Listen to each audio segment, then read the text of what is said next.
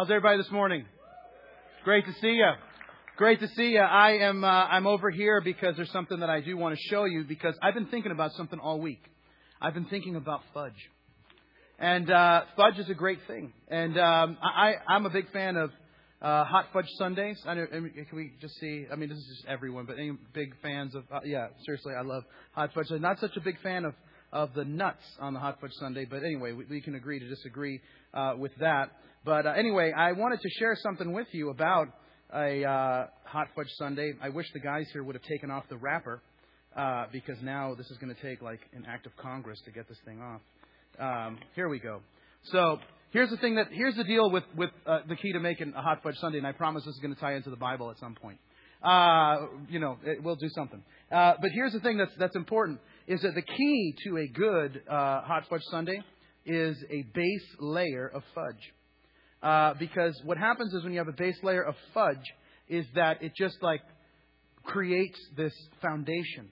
Right? The Bible says we need a foundation. See, I'm already tying it into the Bible. You're like, whoa, what is that all about? Anyway, so uh, so then what I do is I like to get some ice cream going. So you put a couple scoops of ice cream, and then I like to put another middle layer of fudge because one of the important things about hot fudge sundae is that there's fudge in every single bite. So that uh, because it's just really, a hot fudge sundae is more of just a vehicle for more fudge in your life. Well, anyway, so we do that. But while I'm doing this, let me tell you something interesting that you may have never heard. Uh, about 300 years ago, there was this guy whose name was Captain Fudge. I'm not even joking. His name was Captain Fudge. No relation to Captain Crunch, unfortunately. Um, but Captain Fudge was this huge liar. And so he was this huge liar. And what happens is, is that Every time his crew, they would stop somewhere and he would hear someone talk, they would hear someone telling something that they knew for sure wasn't true, uh, they would just yell, Fudge! And, uh, the, and the, the amazing thing about this deal with Captain Fudge is that it actually started to catch on. And that's the thing that I thought was, was so interesting is that now, years, you know, 300 years later, uh, you know, you get, you get a guy who uh, is cheating on his taxes. Uh, you know, he doesn't declare everything, and we say, well, you know, he kind of fudged a little. And then you get somebody else, uh, a student who uh, cheats on the test, and we start, you know, we say, well, you know, he just kind of fudged a little bit.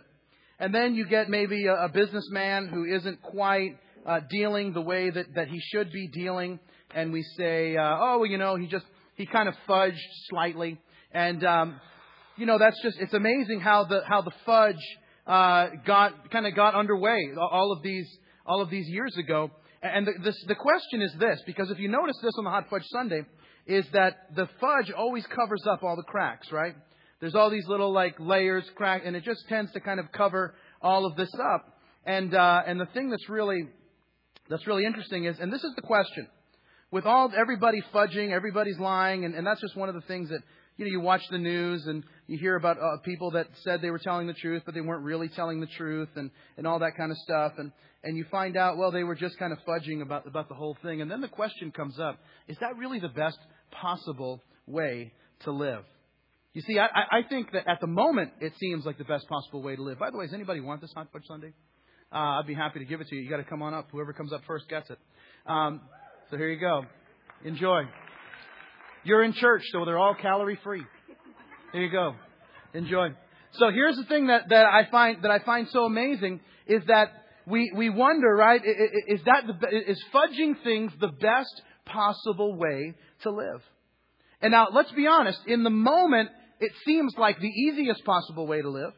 Because when we fudge things, we don't have to really deal with the cracks, the, you know, inconsistencies, the problems, the difficulties.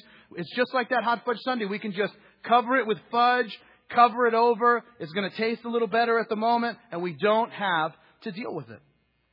You see, when, when a guy gets asked a question by his wife, does this make me look fat? You got to ask yourself, like, what is the right answer? By the way, that's not a truth answer. That's an IQ question. Uh, you know, like that, that. So you just there is there is a right answer. Uh, when, when a husband asks his wife at some point, "Is that guy more uh, more handsome than me?" Um, and, and you know, and she says, "No way." I mean, tall, thin, muscular. It's totally overrated. And uh, and and so, but but here's the thing: we get asked the questions, and I, what happens is this: is that there's this moment where we just want to lie, We want to tell something truth. We want to fudge a little bit because we have this thought.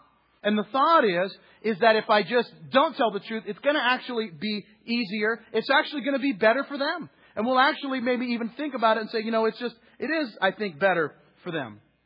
Because lying um, creates this, it feels like it creates freedom. Because now we don't have to deal with it, but what if the opposite were true? What if lying actually enslaves us? And it's really truth that sets us free. And some of you know the passage, and it's in your notes, and I hope you have your notes, the pen, the whole thing, because there's going to be a bunch of stuff we want you to write down. But what if what Jesus said is really true? That Jesus said this, says to the Jews who had believed in him, Jesus said, if you hold to my teaching, you're really my disciples, then you will know the truth, and the truth will set you free. You see, here's the problem. We believe that. We're in church. I mean, we, have got to believe that because we're, we're, sitting here in church. Jesus said it. And, but the, there are circumstances in life that cause us to want to fudge because we believe that things will be better if we didn't tell the truth. And this is the part where, where some would say, like, oh, come on, Pastor, let's, let's be realistic. There are times when lying really is the best option. I mean, we're not talking about lying under oath or you know, lying to a congressional committee. I mean, we're talking about just being, you know, lying just to be nice to people, right? So let's talk about that. Uh, in your notes, we thought there, there's like three types of lies that we think are okay. Let me give you the first one: the flattering lies. Right? You hear somebody sing at a birthday party, and then they come up to you and they say, "Hey, what did you think?" And and you say, "Well, I thought you were awesome." And you say, you might think it was horrible and you say, like, I've never heard anything like that in my life. You, you should try out for American Idol. I mean, you're, you, you know, and, and, so we kind of go to, to, to do that. And, and here's what we're doing. We're lying to them to be nice. But listen, but here's what happens. What happens if we really, if it really isn't that nice? Because now they start making life decisions based on not the truth that they've been told, but a lie in which they've been, someone has said to them to save their feelings. How about the exaggerated lies? Uh, that's number two. There are exaggerated lies. Exaggerated lies are lies that we tend to tell about ourselves, that we tend to say to make ourselves a little more important. These are the lies that we tell on resumes uh, that say that you know I used to work for Apple computers and I, you know, I gave Steve Jobs strategic information. You know, when really it comes down to um, you maybe did work for Apple, but one time you were in the mailroom and you handed him a fax that had some information, and you say, well, that's the, the strategic information that I handed him. And uh, so, but we, we tell these lies that kind of make us look better. And then there's, there's a third one. Um, and by the way, this one hurts us. The flattering lies hurt us because it shows that we're not really comfortable with who we are. And the third one is this. There's the benevolent lies. This is the lie that, that, that you know, we tell our friends. Maybe you have a friend, um, and, and, and they're interested in someone that you work with and, uh, and, and they call you and they say, well, did he ask about me? And he didn't ask about her, but you're like, well, but he asked about me. I really hope he asked about me because, but did he ask about me? And I don't want you to ask him that he asked about me, but did he ask about me? Because I'd really love it if he asked about me. So did he ask about me? And you think like he didn't, but he said like hello. Maybe that was hello to like the whole universe. And he said, well, he told me to say hi. Oh, he did. Oh, that's so wonderful. Oh, I can't. Oh, you know. And now what what happens? What happens is we think these lies are harmless, but it's hurting us and them. It hurts the, the flattering, you know, the, the, the, lies that we think are harmless. Listen, the, the flattering person who li- the person who lies with flattery is hurting the other person because they start making decisions based on the, a lie, not based on truth. The person who exaggerates uh, about themselves, the, the, exaggerated liar is hurting himself because he's not happy with, with what's happening in his life. And instead of actually making real changes and making decisions, he starts telling uh, lies, and what happens is, is that that begins that that blocks him from making the changes that he really needs to make. The benevolent liar thinks that he's helping their friend by saying that the guy was going to had asked about her, but here, here's the truth: what that person is doing is not allowing that girl to move on, and so the lie is causing her to hold on to something that's not even there. And let me tell you something: the lies also hurt us as well. Even when we're not, maybe it's not the exaggerating ones, maybe it's the flattering ones or the benevolent ones or, or others that, that we tell. Because here's what happens is that even when we tell lies to other people, people that we care about, people that we know, just to be polite, here's what it does. It devalues our own influence. Because if people don't believe that you and I are going to tell them the truth, they will stop asking for our opinion. They'll stop asking for our, our, wisdom or our thoughts or our feelings on a certain issue because they'll believe that it has no real value. Because they'll say, well, they're just going to say something to make me feel good, but they're not really going to tell me the truth. The Bible says this, and that's the purpose of the ninth commandment. The purpose of the ninth commandment is that God wants to set us free. And He says this You shall not bear false witness against your neighbor. And I don't know about you, but I've been thinking about this for the last couple of weeks, and that is, why would God put lying in the top ten? And I, I don't know about you, but I, I, you know, there's a lot of commands in the Old, just in the Old Testament. There's 613 commands. Ten of them are uh, in, uh, in, in, the, in the Ten Commandments. So we've got 603 other commands that, that you know, were maybe runners, in, in, you know, that, that were potential candidates to be in the top 10. And here's the thing that I find amazing. How did lying get into the top 10? I mean, shouldn't there be some other command? I mean, I think we say, well, if lying's not really that big of a deal, I mean, couldn't, shouldn't there be something else that should have made it into the top 10 rather than that, something that maybe was a little bit more worthy? Right? Maybe not. You see, maybe that truth is at the heart of what it, what it means to be free. Remember, God is taking a people. If you, if you remember, let me give you the, the context again. And we've talked about this over the last several weeks. But um, remember, God is taking a people, Israel, who were slaves in Egypt. And through a, an amazing series of miraculous signs and wonders, God took them out of Egypt through the Red Sea. And he, they stopped at Mount Sinai to get these commands because God is creating a new nation. A new nation that's going to be different than any other nation on the planet. And here's the thing that he's trying to teach them. He's trying to teach these people who were slaves how to be free. And the thing that he says when he gets to the ninth commandment is that freedom is found in truth. It's found in truth. And so what I want to do this morning is I, I want to take you to a passage of scripture that really, I, I believe, expands on this thought. And uh, in fact, this passage of scripture is, is more of a song than anything. Um, and you know, the interesting thing is, is that most songs aren't written about truth. And it's because people, it, when you write songs, you write things about how you want them to be, not so much about how things are. And so, um, you know, that's why you don't find truth as a song uh, that's so much, you know, you, as a subject on the radio. But here's what I did, because I, I, was just fascinated by this, this idea. I went on iTunes and I just typed the word truth to see how many song titles I could, that, I, that, that I could find and um, uh, tons and tons of, of song titles came up. I looked through the first 600 just because I like to be thorough. Um, and so I looked through the first 600 song titles, and here's some of them. Listen, there's The Ugly Truth, Anything But the Truth, The Naked Truth, The Uncomfortable Truth, The Truth Hurts, and this is the one that concerned me the most Honky Tonk Truth. I don't really know what honky tonk truth is, but I know I don't want it. And um, but so here's here's the thing. Uh, so what we're going to look at, but this is a song that we're going to look at. It was a song that was written by King David. And what the song does is that it celebrates truth.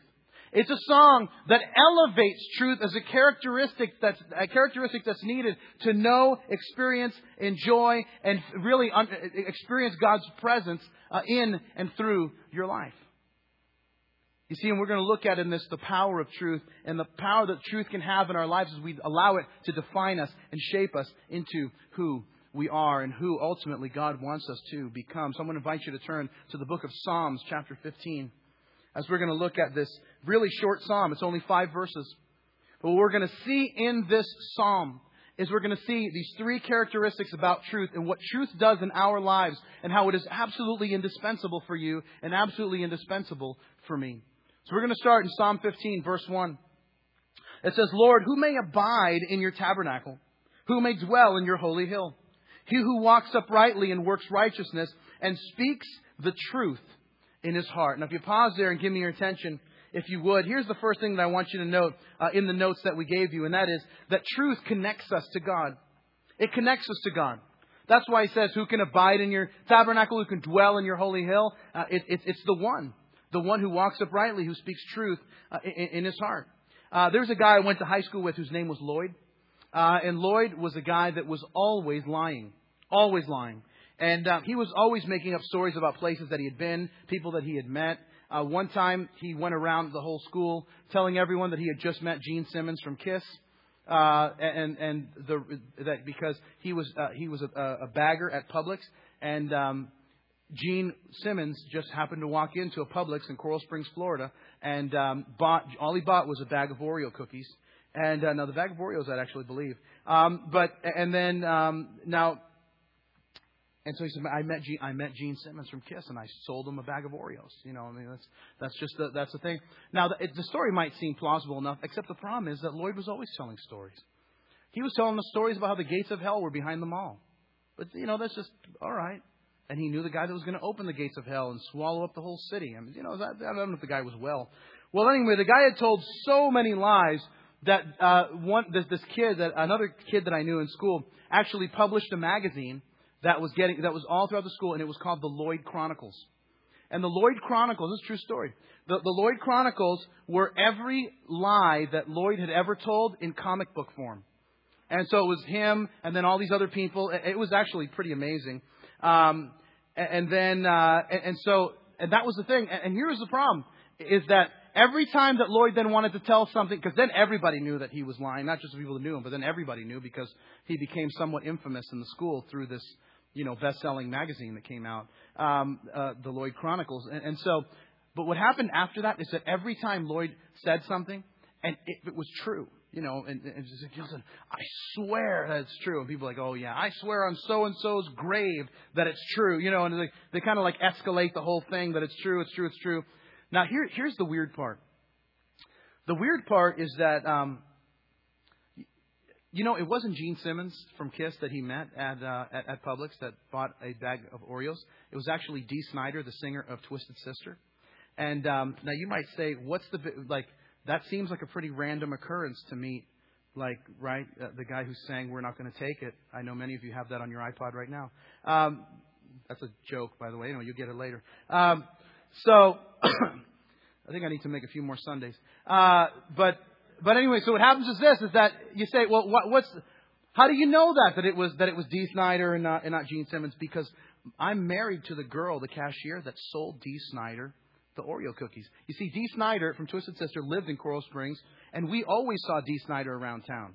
And he had this pink Jeep. He had this giant, you know, blonde hair, and the top was always down. So every time I was, you know, be 15 years old, I'm riding my bike somewhere, and there goes, you know, Dee Snider riding down the street in his pink Jeep. Um, I didn't even know they made Jeeps in pink. Just that's another problem in and of itself. But the, the, so this whole thing go, goes around, and, and, and listen, and you say, well, well, why didn't he just say that? Why? Because that wasn't a big deal. To say, well, I, you know, I, I saw this guy buying Oreos, but to say somebody else. And the whole reason was, and the whole point was, he would tell these things to try to connect himself to, to other people. Say, well, if I can tell you this and you believe it, and then I can impress you, then somehow we can be connected and have some kind of friendship.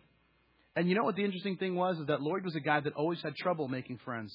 Um, because that's what lying does. It damages the current friendships that you have and future friendships that you might have. And here's the true thing as well. This is where we connect it back to Psalm 15.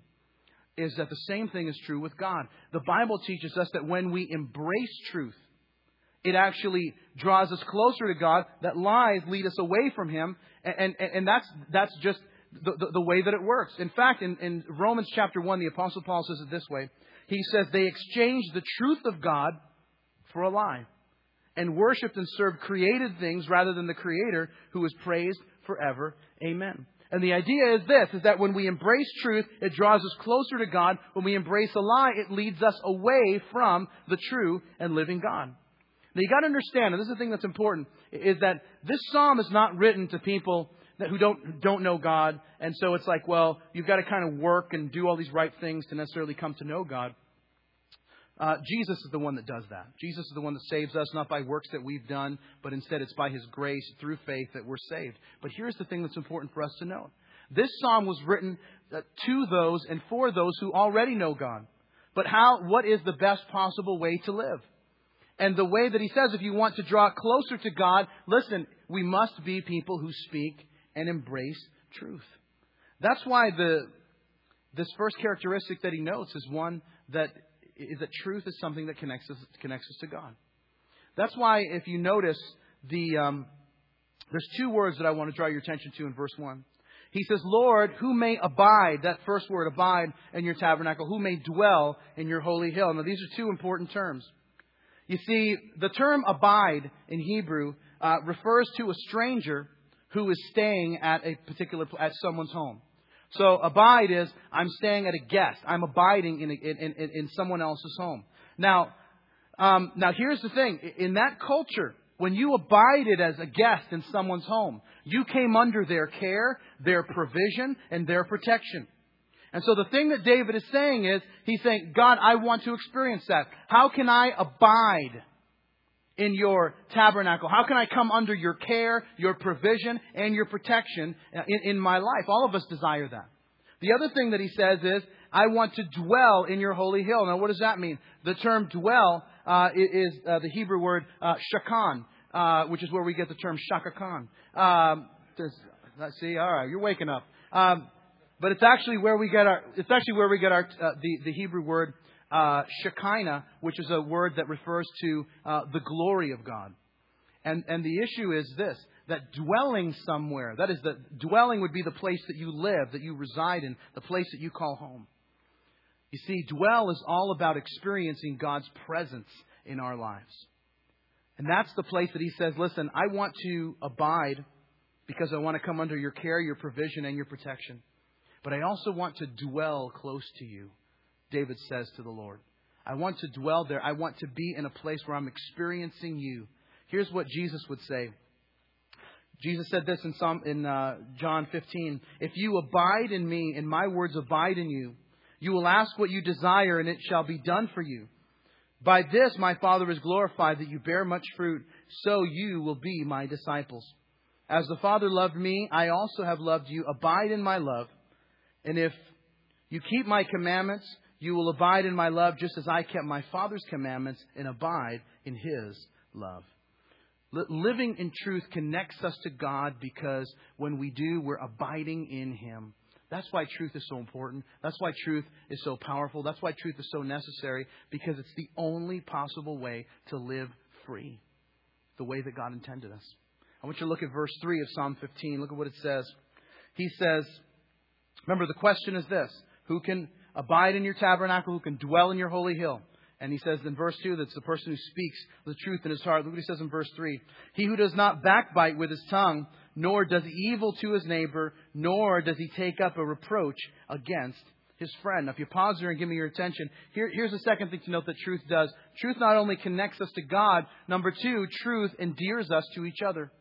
Truth endears us to each other. You see, when we, if we desire to have a relationship with other people, listen, what draws us closer together is truth. When my wife and I first met, um, and we were just getting to know each other, she gave me her telephone number, and I was supposed to call her, and I didn't. And uh, the, I, I and and I saw her a few days later, and I said to her, "I'm like, hey, listen, I'm really sorry I didn't call you. I had a friend who was in the hospital, and I had to go visit that person. And um, please note the pronouns. I had to visit that person. And uh, and and and, she, and my wife was very gracious and understood and accepted my apology, no problem. Uh, the the problem really started when she found out that my friend in the hospital was the girl that I dated right before I met her, and um, that's the part that didn't go over too well. And uh, and here's the thing that was interesting is that I wanted to to further a relationship, but I didn't want to further a relationship with truth. And there's no relationship with anyone without truth. Because truth and trust are the foundation of relationships. And that's why David writes that, that truth is what makes us a neighbor and a friend. It's what makes us trustworthy. It's what makes us someone who can abide, who can draw closer to God. And here's the thing. I, I talk to so many singles and people who are dating uh, I, I, all the time and over the years. Um, it's funny how when when someone is dating, um, they feel that they, they just two people feel like they have to lie to each other to win each other over because they're under the impression that the truth just won't do. And um, and what happens is this: is that many times they will um, lie to each other to the point where you know the girl will break up with the guy, let's just say, and then they'll you know I'll talk to the guy and, and he'll say, you know, I've, I've she broke up with me. I've told her that I'll change, and uh, she won't take me back. So what do I do? You know, what do I say to her for her to take me back? And I said, well, and this I say this is what I say every time. So if you're planning on having this conversation with me after, we can just have it now. And uh, because here's what I say I say, well, why don't you do this? Instead of saying, take me back and I'll change, why don't you change and then she'll take you back? And some, this is what happens sometimes. Sometimes people go, that's exactly what I'm going to do. And they walk away and they do it and they live happily ever after. And then other people, they look at me and, and they're like, that will never work. I need a line. You talk a lot. I need a line to tell her that will like trick her into taking me back, and then we'll kind of see what, how it goes. And uh, and and and I'm telling you, just I, I see that I see both happen all the time. And here's the thing: David writes three things about these people who who, who are walking with God. That those who are walking with God who tell the truth, they don't backbite or gossip, they don't do their neighbor wrong, they don't speak evil of their friends. And you and I hear that list and we say, these are the people. These are the characteristics and qualities of the people that we want to be close to. You see, a friend is someone who will tell, who doesn't tell you just what you want to hear. They tell you what it is that you need to hear. And you know them well enough that you'll be able to actually receive it if they're going to tell you a truth that's maybe a little more difficult to hear. In your notes, it says this in Proverbs 27. It says, Wounds from a friend can be trusted, but an enemy multiplies kisses. Now, this is an amazing statement, I believe, because I think that all of us would think, would you rather be punched or would you rather be kissed? Most of us would rather be kissed. But here's the thing, is that what he's saying is, is that what a friend will do. A friend will care about you so much that, that he'll, he'll wound you and you can trust that. Because what he's trying to do is actually help you. Now, here's the thing, and this is the challenge that we have.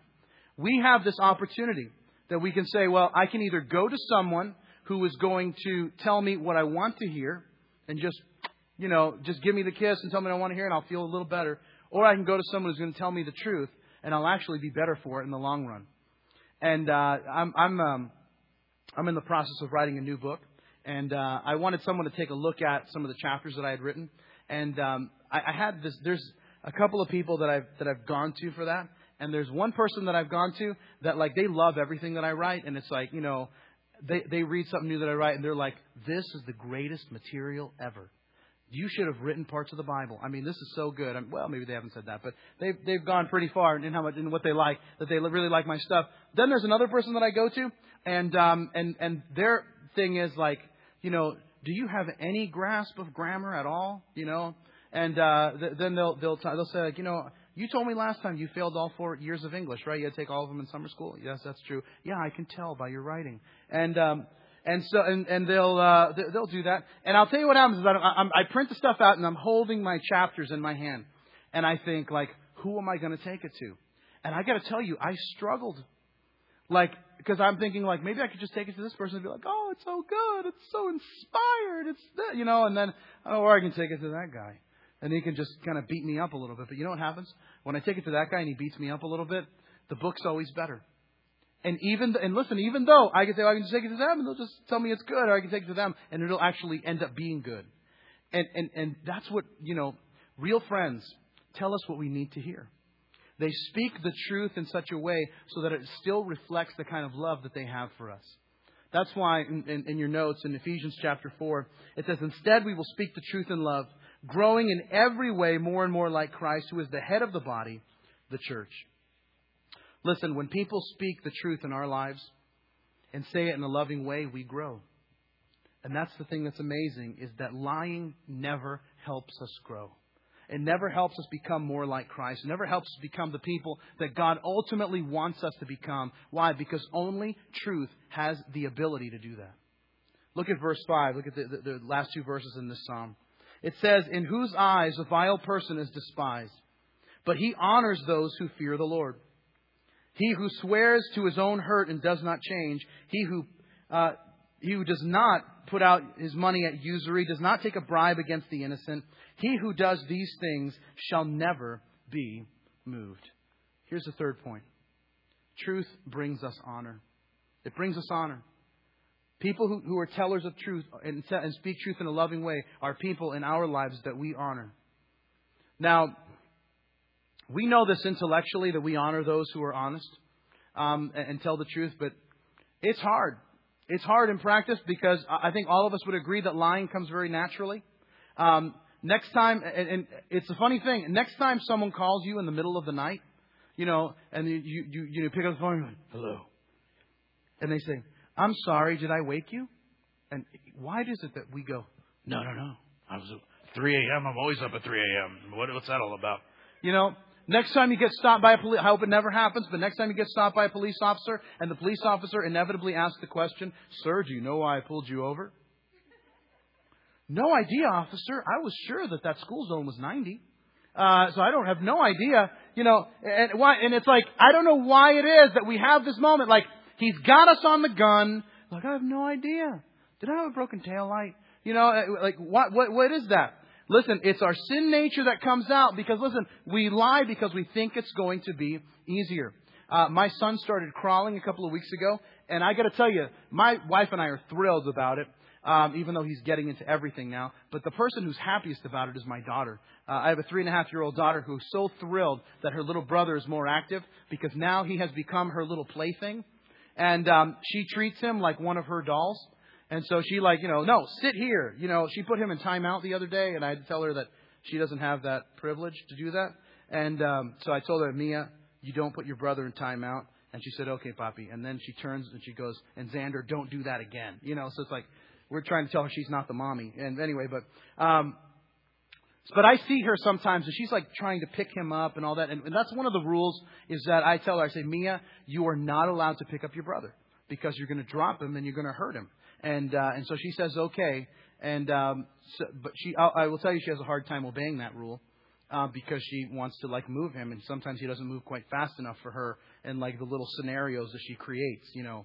So she creates like these little obstacle courses for him, and so she jumps over it in one jump. And she says, "Okay, Xander, now you know." Anyway, so uh, this whole thing is going on. So I tell her, "You cannot pick up your brother." And um, so the other day, my wife has to step out for a few minutes, and um, I'm watching the kids, and the way that we're set up, we have this little desk area in our in our uh, living room. So I'm I have my back to the two kids uh, while I'm I'm working on my computer, and uh, and I say to, to to my daughter, and I say, Mia, don't pick up your brother.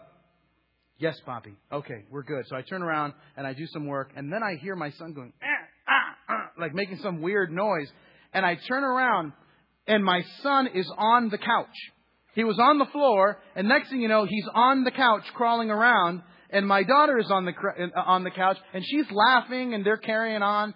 And so I run and grab him and put him on the floor, and I say, Mia, how did he get on the couch? I don't know, Poppy. And I'd say, Mia, there's only three options as to how this could have happened. Let's run through them together. And this is, and I say, I say, number one, you could have picked him up. Number two, he could have learned to fly. Number three, human teleportation. And I say, Mia, which of these three do you think it is? Let me run them through them again. You picked him up, he learned to fly, or human le- levitation or teleportation. Which do you think it is? And she thinks for a minute. She goes, um, flying Poppy, he learned to fly. And I, and I'm telling you, and I'm thinking, like, why, why? I'm t- my daughter was willing to say her brother was turning into a bird before she was willing to tell the truth. And I'm thinking, and it's like, listen, we do this at three, and we do this at 33. And here's why. Because we don't understand why we lie.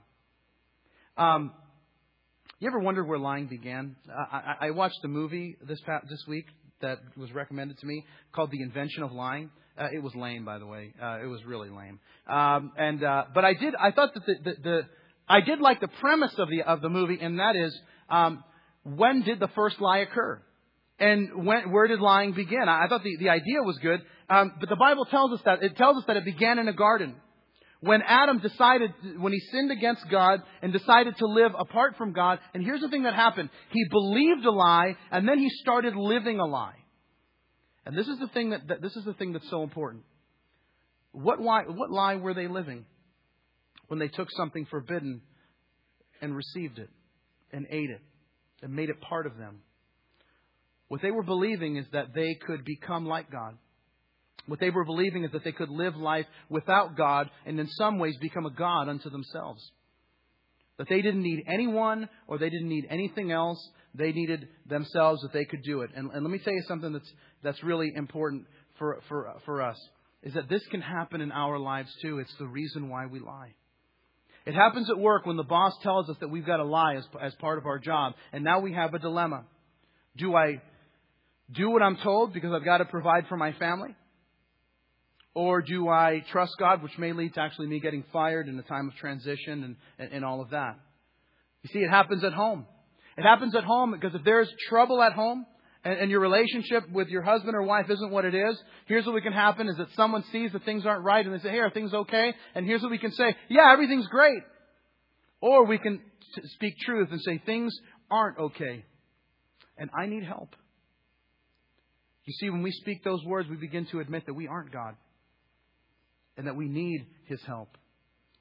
You see, when we lie about ourselves,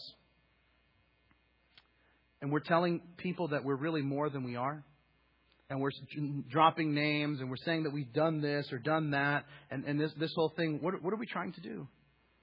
We're trying to become God, that we're this all sufficient, all connected person somehow. And you know, the reason that it happens, it, happens because the first lie is a lie that many of us have believed.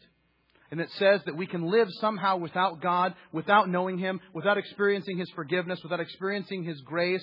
And, and listen, this is the thing that's, that, that, that's, that's so important, is that we then try to become a God unto ourselves. That's the first lie. But it's the lie that keeps perpetuating. And it's the lie that keeps people from life and it keeps people from freedom.